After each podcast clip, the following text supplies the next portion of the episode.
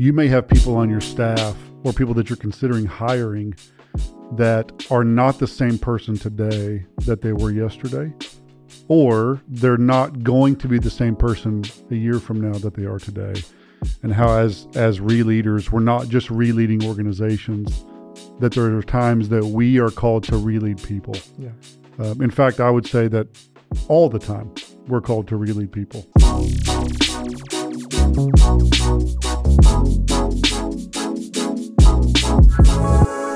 Well, hey, what's going on, my ReLeader community? It's great to have you today. I'm so excited about today's episode because I've got two guests. I think this is the first time I've ever had two guests on my episode, and I can't wait for you to hear from both of these guys. One of them, first off, is just one of my closest friends, Brent Evans, Dr. Bishop. There's no doctor. Bishop. Bishop, I can go with. Reverend. I can use. Okay. Reverend. Sir.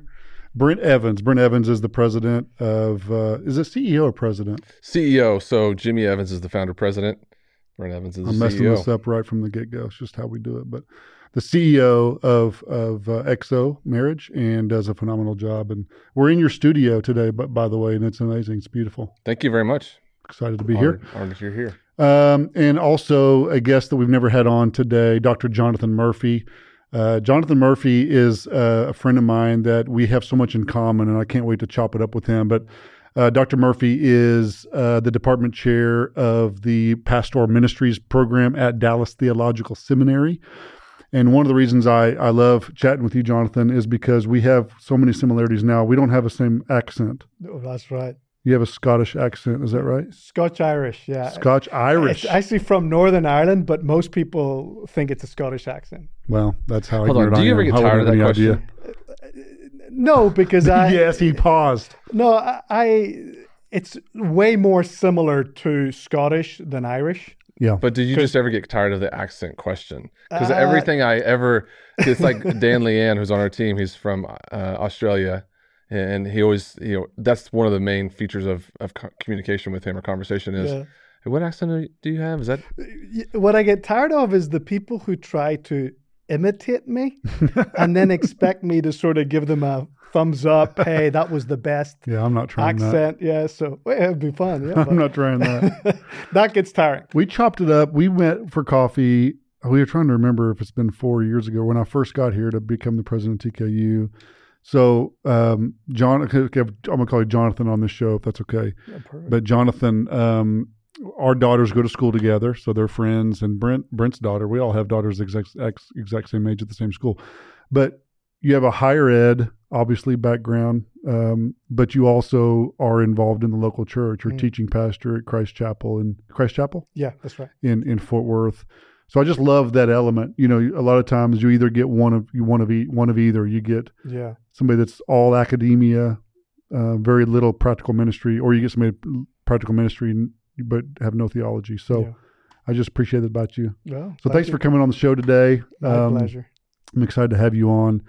And we're going to talk about wherever the conversation takes us. But one of the areas that we really do want to talk about is a whole nother element to ReLeading. A lot of the content that we've presented and talked about, shared about, whether it's on the website or on the podcast, is really about the concept of ReLeading organizations, of culture, values, staff, all the different elements that come with ReLeading. But Jonathan wrote a book about Barnabas that is just pretty powerful, that it's not a book about ReLeading, but there's so many elements to it that I want to talk about it today. And it's this book. It's called Authentic Influencer. You can get this anywhere books are sold. But Jonathan, just quickly give us kind of an overview of it, and then I want to kind of chop it up in a ReLeader format. Yeah, well, so Barnabas, member of the early church. Yeah. And as I studied his life over the years, I did some of my master's thesis on him, and that sort of whet my appetite for him. What I came to see was this guy, every time he pops up, which isn't that often, he makes a massive impact to those around him. And so the book essentially is an attempt to use him as a role model for every believer, but certainly ministry leaders, on how to lead and influence society for Christ, which is obviously very necessary today. Yeah. So I think he provides a very reachable, doable, accessible form of leadership that we can all strive for, and that has huge impacts on those around us. So. Yeah, not like you said, not mentioned very much, but when he is, the impact is so big that you have to take notice. Absolutely, and we can talk about that later if you want, because it's so impacting. I'd love to. And Brent, I know you even brought this book to my attention, and so you know what elements of it would you speak to? You brought this to my attention. Listen, you got theologian, marketing guy. I'm not a theologian. So I'm a university administrator. I'm not going to dip my toe into the waters big difference of administrator versus theologian. The early church and Barnabas and trip up there. But what I will say is, what I love about Jonathan is he is so humble, and he kind of falls into the same camp as like you, where y'all don't promote yourselves on social media.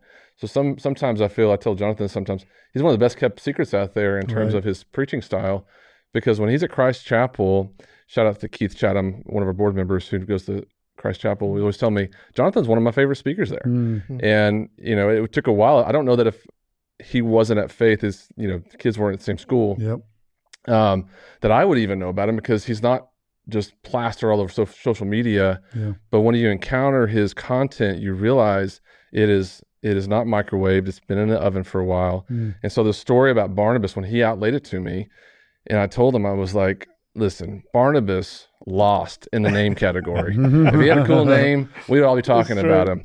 And, you know, it's just one of those things where you don't feel really a sense of excitement when you're talking about Barnabas.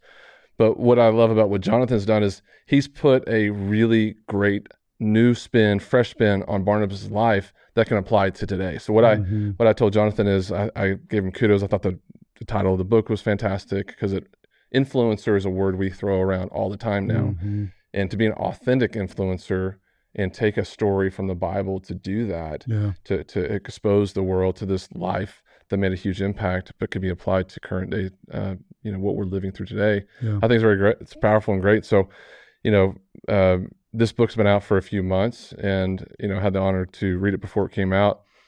But I truly believe the message was built from a standpoint of he really does, Jonathan does believe that this story can change lives. Mm. Yeah. That's awesome. So I really do want to get to the meat of it, for our viewers and listeners. To talk about the concept, you know, the vast majority of our followership are ReLeaders, or they probably wouldn't be watching this, which means they're leading something that somebody has came before them and done. But I love this concept that I want to dig into, and it's for our listeners to think about it in this context, that you may have people on your staff or people that you're considering hiring that are not the same person today that they were yesterday, or they're not going to be the same person a year from now that they are today. And how as ReLeaders, we're not just ReLeading organizations, that there are times that we are called to ReLead people. Yeah. In fact, I would say that all the time we're called to ReLead people. Now, if someone's toxic and abusive, and that's a whole different story to your organization. But so let's talk about Barnabas. Jonathan, unpack a little bit about ways that you see him as a ReLeader and those moments throughout his life that he reled, either organizations. I know Antioch is one of those, or people. Yeah. Well, let's start with Antioch. You know, he doesn't pop into the Book of Acts that often, but certainly one in which he begins to get more attention is when he gets to Antioch. So this church is birthed in Antioch. We read about it in Acts 11, and the church in Jerusalem needs to send somebody up there to check it out, to see what's going on there. Is it legit? Yeah. Who are these people? And so they pick Barnabas. So he's their choice pick to go up there. And he does. He goes up to a church that he didn't plant, that he didn't, you know, establish some sort of vision, mission for, organize committees, you know, organize Sunday gatherings, etc. He did none of that. Yep. But when he arrives, he sees what God is doing, and then he rolls up his sleeves and begins to help direct them toward where they need to be, to establish them as the church that they end up becoming. Antioch becomes the missionary sending church in the early church. That church becomes the focus of attention, really, in the rest of the Book of Acts, because of what it does in fulfilling the mandate of taking the gospel to the ends of the earth. Yeah. And I think Barnabas is central to that. He encourages them, and then he it says in the text that he spent a full year teaching them. So he instructs them not just in the way of the Lord, but in how to be a church that's healthy. It's one of the things we talk about in several of our episodes and content we've created is so many times the re-leader that comes in to take over an organization and re-lead it, rarely do you find re-leaders that are famous. That their names aren't in lights. Right. You know, there's a for lack of a better analogy, there's a car crash and all eyes are on the car crash. And then once the car crash is over, if it's a difficult situation, everyone's eyes goes back to the race. And then there's a crew that comes out to clean up the wreckage, but no one knows who those guys are. Yeah. You know, and Barnabas is kind of in that boat. Like, why wasn't Barnabas written more about? Yeah. It's an interesting thought because Antioch really did become the sending church. Yeah. And yet the man who came to re-lead it was rarely mentioned. I mean, why do you think that is? Do you think there was just so much happening in the book of Acts? And Acts, you know, has an agenda to try and communicate the flow of the gospel from Jerusalem to the ends of the earth, primarily through the two men who came to be known in the church, which is Peter and then Paul. And so that attention maybe takes away from others involved, but you really can't look at the ministry of Paul for too long without seeing Barnabas behind it. You know, so that's, I think, the other side of what would be useful to your listeners, you know, and your viewers, as it relates to re-leading, that the Barnabas comes in and doesn't just bring direction to a church that's just been birthed, but he relaunches the people there in light of their past relationships and brokenness. You know, sticking to Antioch, in Acts 11, when Barnabas goes up there and he encourages them and he sort of establishes them, he decides to go to Tarsus to bring Saul of Tarsus, we still call him Saul in Acts 11, to Antioch. So that Saul of Tarsus, who had headed home and is twiddling his thumbs, wondering what to do with his life, gets his first pulpit and his first platform in Antioch. Now, here's where it gets really interesting. That church is birthed, it says, because of the persecutions that were launched as a result of the death of Stephen. And in Acts chapter 6 and 7, we see that the guy who supervised the execution of Stephen was Saul of Tarsus. That is interesting. So these guys planted a church. Think about that. Yeah, they planted church in Antioch because they're Stephen's running death. From him. Yes. And Barnabas decides, you know who you need here? Yeah, you need Paul. I've never stopped to think about that. And so he brings the apostle Paul. Wow. Because he knows that's who they need, not just to learn the scriptures, but to deal with their own brokenness and their own past. Wow. And so when you pause and sit in that, you begin to see, oh my goodness, this is a special guy. And then he does it all over again in Acts 15 with another young pup called John Mark, you know, who was on a missionary trip and he let Paul and Barnabas down. He abandoned them. And so when they decide to have another trip, Barnabas says, hey, let's bring John Mark. And Paul's says, we're not bringing John Mark. I mean, he did come and he let us down, so we're not doing that again. And Barnabas essentially, he's a better man than me. I want to say to Paul, hey, Paul, I remember Saul. Wow. So back off a little bit. Wow. But he doesn't say that. He just says, you know what? It's time for me now to take another guy under my wing and relaunch this young man's ministry life. So Barnabas stands behind some of these men who become historically well-known men of the faith. Because John Mark writes the Gospel of Mark. And many believe that the Gospel of Mark is used by Matthew and Luke to write their Gospels. Wow. And of course, Luke wrote Luke and Acts. Wow. So you've got a massive amount of the New Testament. That Barnabas is at the focal point of it, behind the scenes. Behind the scenes. And that's so great for re-leaders to hear that sometimes it's not about our name being in lights. It's about the impact we can have on the kingdom. Even if even if people rarely mention us or know us. That's it. And I've never tied those two things together about Stephen's death, Antioch launching, and then him bringing Saul, the very person that caused them to launch the Church of Antioch, in a sense. That's profound. I think that conversation went down. That's amazing. Yeah, well, oh my gosh. Yeah. I mean, that was going to be a prickly conversation, right? Hey guys, listen, this is going to be a crazy idea. You know that guy that was in charge of killing our friend Stephen? The guys we're terrified of, that we're still like trying to figure out how to get past all that pain. Guess what? That's right. I'm bringing him in. Which, how good of a ReLeader was he? Yeah. And you know, he's already done that. That's Acts 11 Antioch. Wow. But he already did that in Jerusalem with the apostles and Saul in Acts chapter 9. Acts chapter 9, the most famous chapter perhaps in Acts, is the conversion story of Saul of Tarsus on the way to Damascus. Wow. But closer to the end of the chapter, you read that he shows up at the Jerusalem church to join them. Mm-hmm. And they understandably go, no, that's a crazy idea. Who thought of that? Yeah. This is a trick. Yeah. They slam the door shut on him. And Barnabas is the one that goes and finds him. Wow. And uses his own relational sort of credit and reputation to bring Saul of Tarsus into the Jerusalem church. Mm. And he's accepted, and he preaches so effectively that there's a murder plot in his life and he has to escape, which is why he ended up in Tarsus when Barnabas went and found him in Acts 11. Wow. So this is something that is at the core of who Barnabas is. He really believes the gospel. Yeah. That the gospel is good news for anyone. Yes. That any life in the hands of God can be turned around and relaunched. Yep.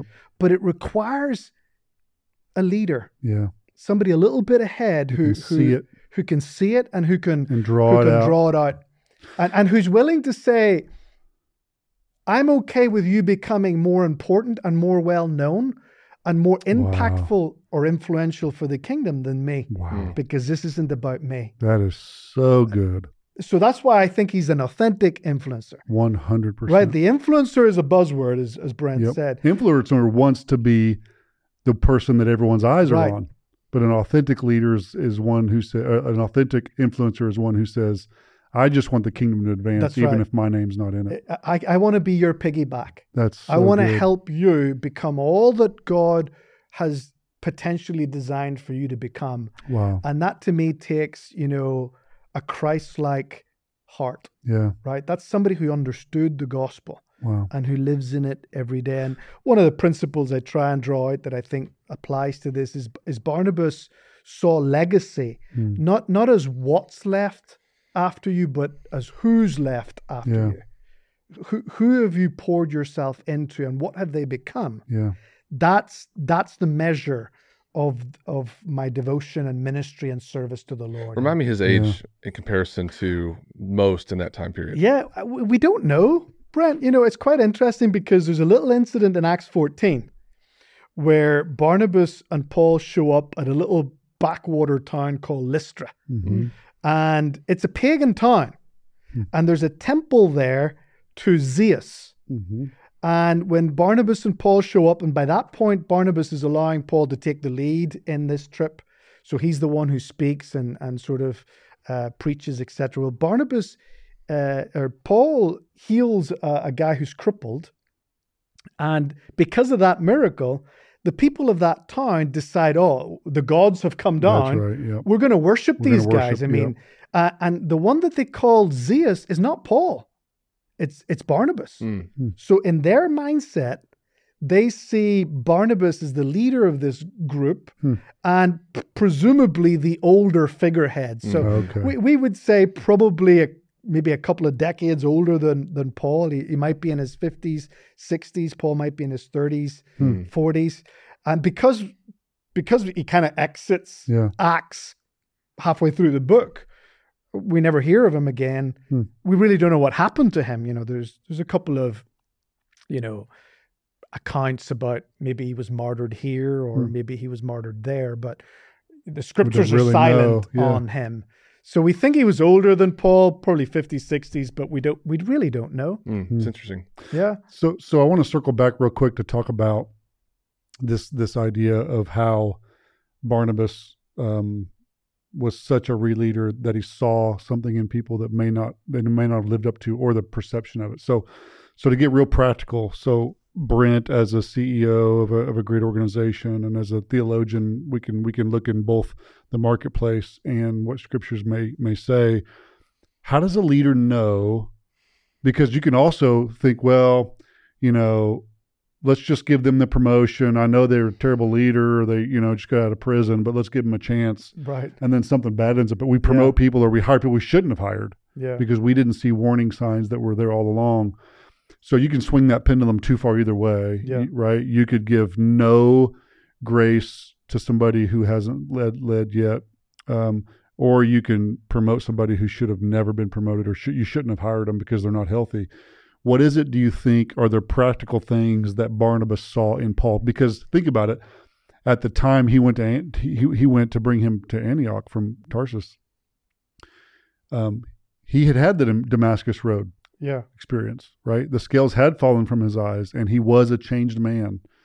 He wasn't the leader or the speaker or whatever it is that he was going to become that we would know him later as Paul, but there was something in him, something had happened that Barnabas saw, okay, wherever that threshold is, he has met the threshold to where now I want to take a chance on him. Yeah. Do you guys think there's things we can look for, whether they're character issues or what is it that gave Barnabas the confidence, or maybe the Lord just told him? We don't know exactly. Yeah. But you guys have thoughts on? So I have a few, because I want our listeners to be like, okay, practically speaking, we may have a listener that's got somebody on staff, or they're thinking about hiring somebody, and they're thinking about hiring them, they're thinking about promoting them. What do they need to look for? What are some of those? Yeah. So one of the things I say about Barnabas is that he doesn't tell us how to lead. He just shows us how to lead, so we see it modeled, as opposed to sort of principles laid out. Here's what I need to do. 6 things to do. Find this, and that's your guy. Yeah. A couple of things I would say. In Acts 9, when the church rejects Saul and Barnabas brings him, it says that Barnabas told them all that the Lord had done for him. So I've got to assume that Barnabas does his homework. You must do your homework. That's good. That's really good. You know, he must have asked. Yep. He must have interviewed some people, heard some stories. I don't know if he drives up to Damascus in some sort of chariot and says, "Hey guys, how did this guy get on here? Because this is where he was." Yeah. I assume that he does do the risky thing, which is he sets up an appointment to chat with Paul. Yep. So whatever, you know, lattes they drank over there, they sip on them in Jerusalem Main Street for a while, and he listens. Yep. He listens to this guy's heart. He has to. Yeah, that's good. Because he's the one who then reports what God has done in Saul's life. So he knew the testimony. Yeah. The second thing I would say, and it's a clue. It's not a principle that's there. Although I spend a little bit of time of it in the book, is the value, I call it the value of meaningful presence. It's not just being present in somebody's life; it's being meaningfully present. That's good. You know what when I preach on this, I always talk about, you know, furniture is present. It's there. It's here. Yeah. It's meaningful in one sense in that you can sit on it or lean on it or do, but it's not meaningfully present in the sense that we often refer to as human being interaction. Yeah. Where you're listening, where you're attentive, where you're engaged in that person's life. And I think Barnabas models, certainly in the first missionary journey, a meaningful presence with the life of Paul that took months, maybe even years of walking around the wilderness chatting to the point where he knows this guy. And so he knows the trajectory that he's on, and he can see beyond the perhaps veneer of God talk to heart. That's right. And you can only do that in proximity. In a meaningful relationship of presence, which is something that is hard given we're so busy, but it's essential. If you're bringing people on to lead God's people, you better do your homework. That's really good. You know, so true. The people deserve that. That's really good. And I'm not anti-giving giving people another chance. I'm just saying, give them another chance, but you got to vet them. That's really, really good. You know, and they have to slide into the needs of the group. Yeah. The last thing, and then I'll shut up, is in Acts chapter 9, when Barnabas intercedes for Saul in Jerusalem, the sequence of events is quite interesting. Paul tries to join the church. They say no. Yeah. Barnabas intercedes. They say yes. And because of that, Paul is released to minister in Jerusalem, and he's so effective that they try to kill him, and the church has to help him escape. Wow. Well, that little sequence of events already happened in Acts chapter 9 in Damascus. On the road to Damascus, he encounters the Lord. Once he got to Damascus, a guy called Ananias says, "No, Lord, he's like, you obviously don't know who this guy is. I ain't praying for him. Yeah, I'm not going to meet him." And Ananias basically is slamming the door shut. Yeah, that's true. Someone intercedes, so that Paul joins the church in Damascus. He ministers so effectively that there's a murder plot in his life. Yep. And the church has to help him escape, which is why he ended up in Jerusalem knocking on the door. So the question is, and in literature we call it syncresis, who's in sync with whom in Acts chapter 9? And you'll find that Barnabas did for Paul in Jerusalem what God did for Paul in Damascus. Barnabas is in sync with God. Wow. And so that's the third issue I would say. Good. It's not just proximity. What's the pattern? And listening. It's discernment. Wow. Are you following after God? Because it doesn't matter what that person is telling you. That's ultimately right. What matters is, are you talking to the Lord about this person? And are you sensing what the Spirit is saying in order to shut down or promote this next step with this individual? That's really good. I would say he models those practically in what we know of him in Acts. That's amazing. Yeah. Well, are you sad that you went second? Because I wouldn't want to follow a theologian. That's what I say. Like he has the whole book of Acts memorized. What do you have memorized, Brent? Yeah, I have 4 points. Besides your fantasy football. I don't have 3 points. I have 4 points. But, that's better. No, I think from my perspective, I do come from a totally different perspective, is, from a leadership side, leadership is so difficult. When you're at the top of the mountain or somewhere towards the top, you've got this target on your back. You feel that way. Yeah. And so you want to surround yourself with people who have your best interests in mind, right? Yeah. And as you go up, the oxygen level goes down. So you need people who are conditioned to be up there with you who are not going to freak out. So what I've learned over time in leadership is, I used to be surprised when people would fail in leadership, but as I've now gotten to a place where I'm higher up in the pecking order of things, and I'm really, in the sense of XO, I'm at the top, I can visibly see down the mountain and go, these are the people who are qualified, and if I put them up too high too fast, they're going to fail, and then that's going to be bad for them. And that's an unfair set of standards to put on somebody to say, I need you to go up the mountain when you're not ready.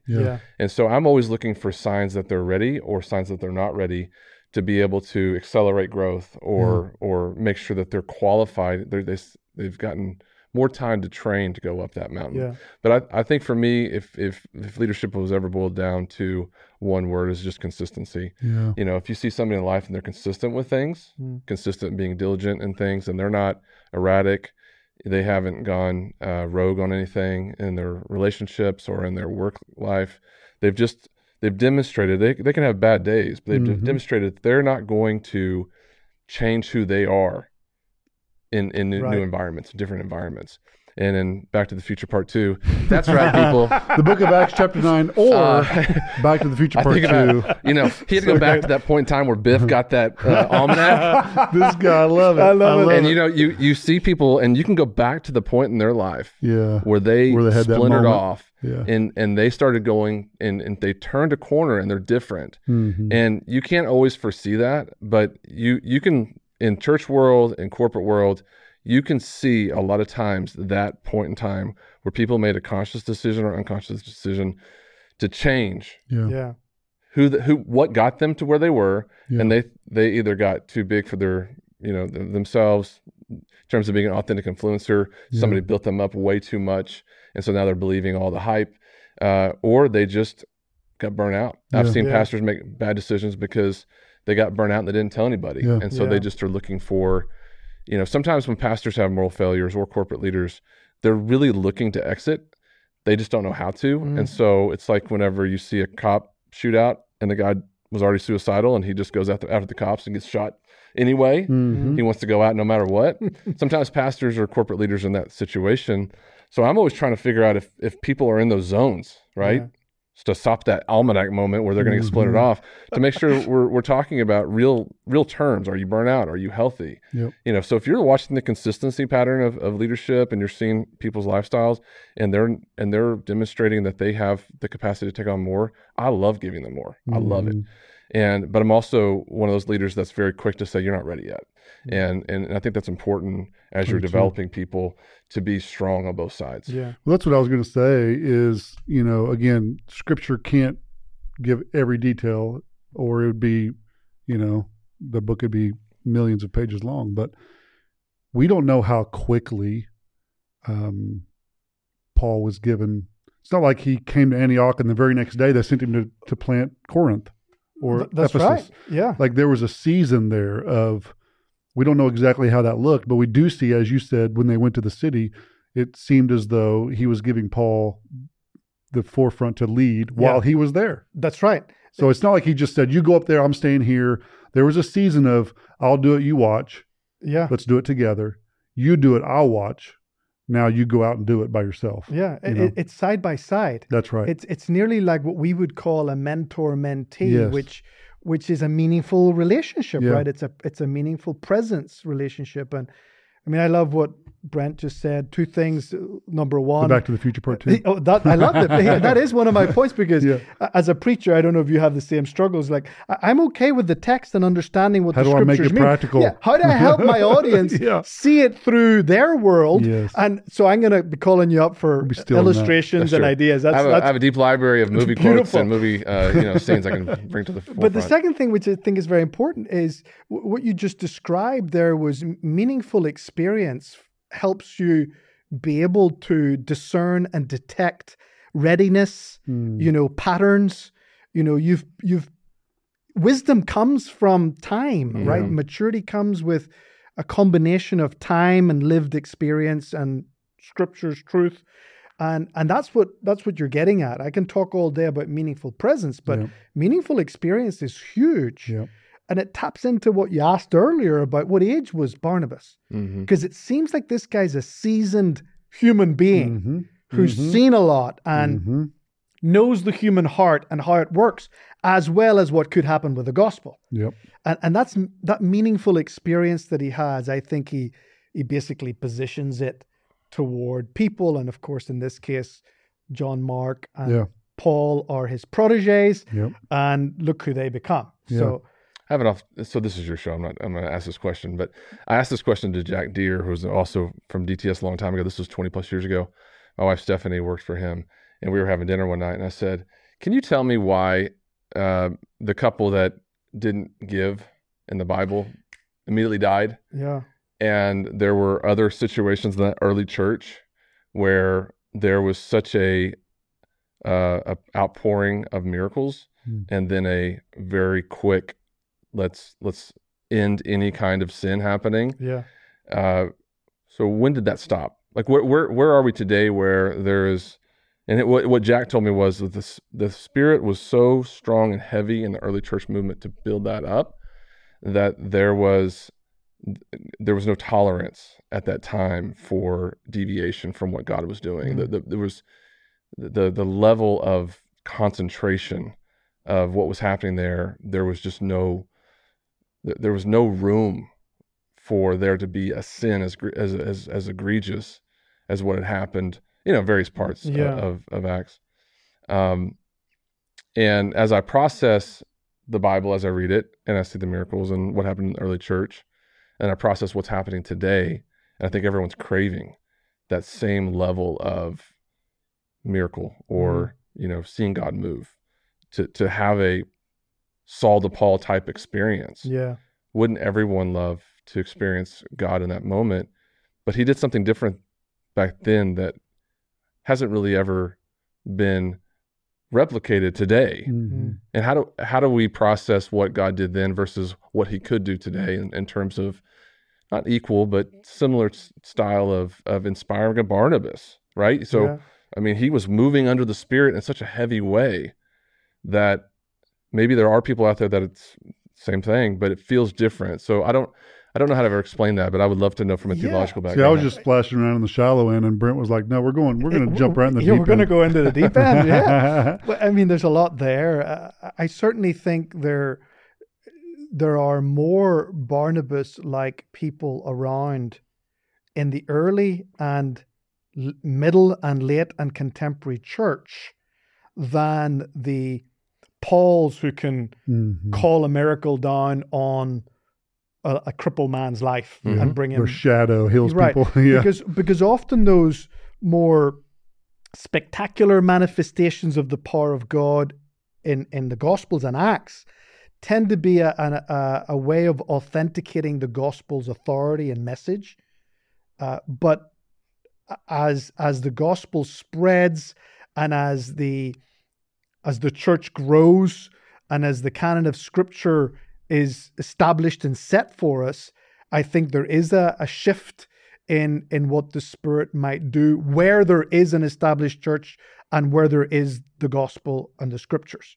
So I'm not speaking to maybe the jungles of the Amazon. I'm speaking to maybe Western world today. Sure. But I think what's really miraculous is in the ordinary, right? I mean, it's the fact that Barnabas is willing to put his arm around John Mark and sail off to Cyprus, as Acts 15 tells us, and we never hear of him again, that I think is miraculous. Here's a guy who embraces anonymity, embraces obscurity for the Lord Jesus Christ, and that to me is a miracle of the work of God and the ego of a human heart, right? That can tame it, that can redeem it. Yeah. I think that's beautiful. But I do think there are lots of manifestations today. We just don't know. Maybe we're not. I guess because they died just instantly. Right. They held back their giving. And it was like, you're done. Right, yeah. Like, it's interesting because I'm surprised more preachers don't preach that sermon. Well, can I tithe if you don't tithe? Can I preach a little mini sermon on that? Because Barnabas is connected to this. And in Acts 4, 32 to 35, there's a little, what we call a little progress report on the early church. So everything's really bad outside. Everybody's anti the church. Yep. But then we get a little window into the early church. And it says that they were one in mind and they were giving and they loved one another. Yep. And then as a part of that section, Luke gives us two examples of two types of Christians inside that church. And the first example is Barnabas. That's how we're actually introduced to Barnabas. He's the guy who's called Joseph, who sells a bit of land because there are needs in the church. And he brings the proceeds of it to the feet of the apostles for the use of the church. The second example is Ananias and Sapphira. And it's intentionally placed alongside each other because Ananias and Sapphira also are members of the church. They also have land. They also sell the land. And they also bring the land to the apostles. But the difference between them is that one is genuinely generous. Yeah. The other one's pretending to be generous. And attention. God's not going to have that to get attention, to get recognition in the church. I guess the big question is, if Jesus Christ died and there's grace, why is that? Why weren't they given grace? Why did they just instantly? That's my point is that there was no room stepping out of line at that moment in time. It was not just one of them had a stroke, but both of them. That's right. I think it's very much a lesson from the Lord on, you're not hoodwinking me. Yeah. You're not going to pretend to be in this community, in this birthing church, because it was I so don't new, sanction. Yeah. Because it was so, the beginnings of the planting of the church, it was so vital that maybe some of those lessons were, God was like, no, we're just getting this thing started. We're going to start it right. Again, and I would love to be a part of the conversations around the room. It's like, all right, we're good. We gave everything. We're not stepping out of line. Right. So they send the offering plate round again. Yeah, exactly. Hey, bring you guys, it again. Bring see it what happened. No, I love what you said a while ago about the we have miracles all around us. We just may not. Earlier, you said something to the effect of there's still manifestations of those things. One of my favorite books of the Bible is Nehemiah. And in my book that is going to launch, whenever it's going to launch, beginning of the year, 24, I write, one of my chapters I write about this, about how Nehemiah was one of the only books in the Bible there was no miracles. It's just a group of people that felt called by God to go and rebuild something they didn't break. They didn't tear down the wall. They didn't do it. But it's not like God, you know, built the wall for them or they had to physically bend down, pick up things that had been shattered, put it back together. And it's a powerful story about how at the end of it, they said that they built this thing back in 50 some days and it was a miracle. But it's not because God did it. It's because God inspired a group of people to go and rebuild something they didn't break, which was miraculous in and of itself. But it wasn't because God did the work for them. God did the work through them. And I think there's something pretty special about that. And in the context of ridicule and mockery. Yes. Distractions. Threats, right? Yes. Legal letters from yes. Yes. You know, stealing of their stuff. Yeah. Right? I mean, to where they have to do it with a shovel in one hand and a sword in the other. Like, yeah, I mean, the fact that that God did that through them as they looked to God when they had other options. 100%. He was living the life, yep. Yeah, and lived a lovely, happy, pre-golf retirement. I don't know what that was. Yeah. Right? He could have done all of it. Totally could have. But he didn't. And part of it is because, and we get it, it started with Nehemiah. His heart was broken. Yep. Because that wasn't just a bunch of broken walls. Those were walls that represented the reputation of all in the world. That's right. It broke his heart. It's not acceptable. That broke his heart. And I think that's at the heart of every leader. There's something about the organization they're leading, the ministry they're leading, that it's like whenever God called Zerubbabel to rebuild the temple, it says the Lord sparked the enthusiasm of Zerubbabel and Jeshua. And there's something about that spark, that when there's a spark, that it becomes the calling, that I'm going to do this come hell or high water. You know, Nehemiah, that Sanballat, all them came after them, and they could have been like, God, you won't even protect us from them, and our enemies are attacking us, and we're trying to do a work for you, and the enemy's attacking us, and we're having to station people at the weak points of the wall and fend for ourselves. But there was no miracles, but something really beautiful happened anyways. And I think that that's how ministry can feel sometimes. You feel like God should be doing more for you. You wish God, or you pray God would work a miracle. But even when he doesn't, because of what God's calling us to do, turns out we're the miracle. Yeah, that's right. It requires faith and daily dependence upon God to build a wall day in, day out. I go back to Noah. I mean, couldn't God have given him a ready-made super yacht? Yeah. And saved him? Or a power saw or something. That's right. I mean, but he didn't. Yeah. He chose to work in the ordinary. Yep, that's right. But alongside of. Yep.